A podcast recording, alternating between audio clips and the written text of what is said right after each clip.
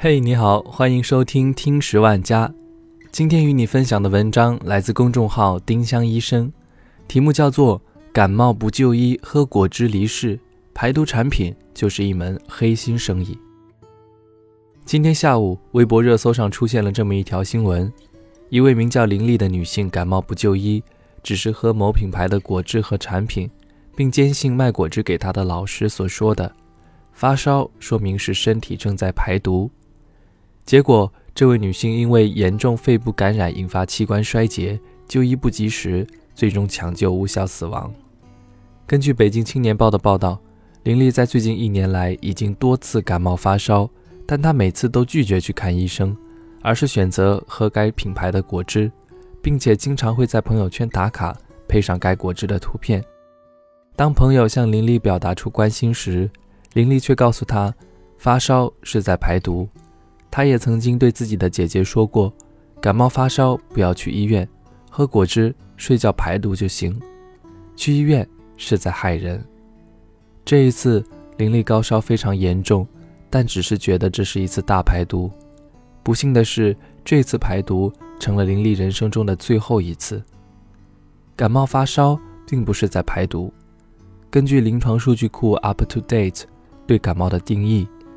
普通感冒是一种良性自限性疾病，是由多种病毒科的各种病毒所造成的一系列临床综合征，而发烧是感冒的常见症状。所以说，感冒不仅不是排毒，更是染上毒了。对于大部分人来说，如果症状比较轻，不需要治疗，过个几天就好了。但是当感冒伴有高烧等症状时，还是建议及时就医。如果感冒伴有严重的症状，还不好好休息、饮食，一不小心就发展为更严重的肺炎或是心肌炎了。事实上，人体也不需要排毒。在国内，排毒这个养生概念深入人心。便秘了需要排肠毒，皮肤不好需要排毒养颜，容易生病、减肥总是不成功需要全身排毒。似乎所有的病都是因为身体里面有毒，很多商家自然盯上了这个商机，纷纷推出排毒产品。作为排毒界的扛把子，清宿便、排肠毒是最为人所知的知识点，也衍生出了一系列排肠毒的产品。这些产品人吃完立刻往厕所跑，像水库泄闸一样排出一堆毒。这时候可能不少人会感慨：原来我身体里面有这么多的毒素。可问题在于，正常人是没有宿便的，更不存在肠毒这种毒素，根本用不着排。我们吃进去的食物经过消化吸收，最终成了便便，本来就需要三十小时左右。如果说宿便就是过了一宿的便便，那我们的每一坨便便岂不都是宿便？宣称能排肠毒的产品都是大写的不靠谱，很有可能你花大价钱买了的排毒产品就是泻药而已。事实上，人没有你想的那么脆弱，对于毒素，身体自己有很好的方法去对付。皮肤、呼吸系统、消化系统本身就能起到防线的作用，防止有毒物质进入人体。就算真的有毒进入了人体，免疫系统也能把它们消除。至于人体代谢的废物，有肝脏和肾脏来对它们进行过滤。因此，在没有大病的情况下，人体自身的各大系统完全足够完成防毒、解毒、排毒的过程。而出汗、呼气、排便、血液循环。都没有办法达到你想要的那个排毒效果，就算呼气再多、出汗再多、排便再多，也都是一样。对于已经出现的健康问题，比如高血脂、动脉硬化等常见慢性疾病，也会被商家趁虚而入，宣传成有毒，于是兜售大批排毒产品。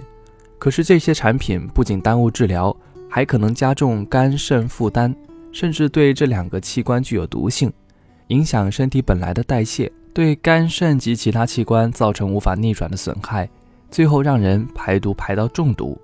果汁排毒更是个骗局。水果的健康大家都知道，而且加上天然、营养之类的标签，所以商家说果汁能排毒，自然很有说服力。通过喝果汁排毒的人可能会有这样的经历：喝果汁期间大便比平时多了好几倍，甚至还有一阵阵出汗、心慌的情况。卖果汁的人可能会告诉你，这就说明身体在排毒，但实际上这就是拉肚子加低血糖啊！而且果汁不仅不能排毒，更不像大家想的那样营养。果汁不仅丢失了水果的纤维素等成分，还含有大量的果糖。有研究表明，人体对果糖的吸收有限。当你喝大量果汁的时候，肠道里就会有大量的果糖来不及吸收，这时候水分就会进入肠道，大便的体积就会增加。而且大便增多这种所谓的排毒现象，还可能是腹泻。至于心慌、出汗这样的表现，可能是低血糖或者电解质紊乱。据林丽的姐姐说，生病的这几天，她连饭都没吃，就喝果汁了。但果汁是果汁，始终不能当饭吃。果汁根本满足不了人一天的热量摄入需求，吃进去的营养不够身体用，自然就会头晕、没力气。而这么一没什么特殊功效，甚至会伤害身体的果汁，在官网上标示着六百九十元一点二升的价格，近普通橙汁的百倍。排毒产品最后真正能排掉的，大概只有你钱包里的钱了。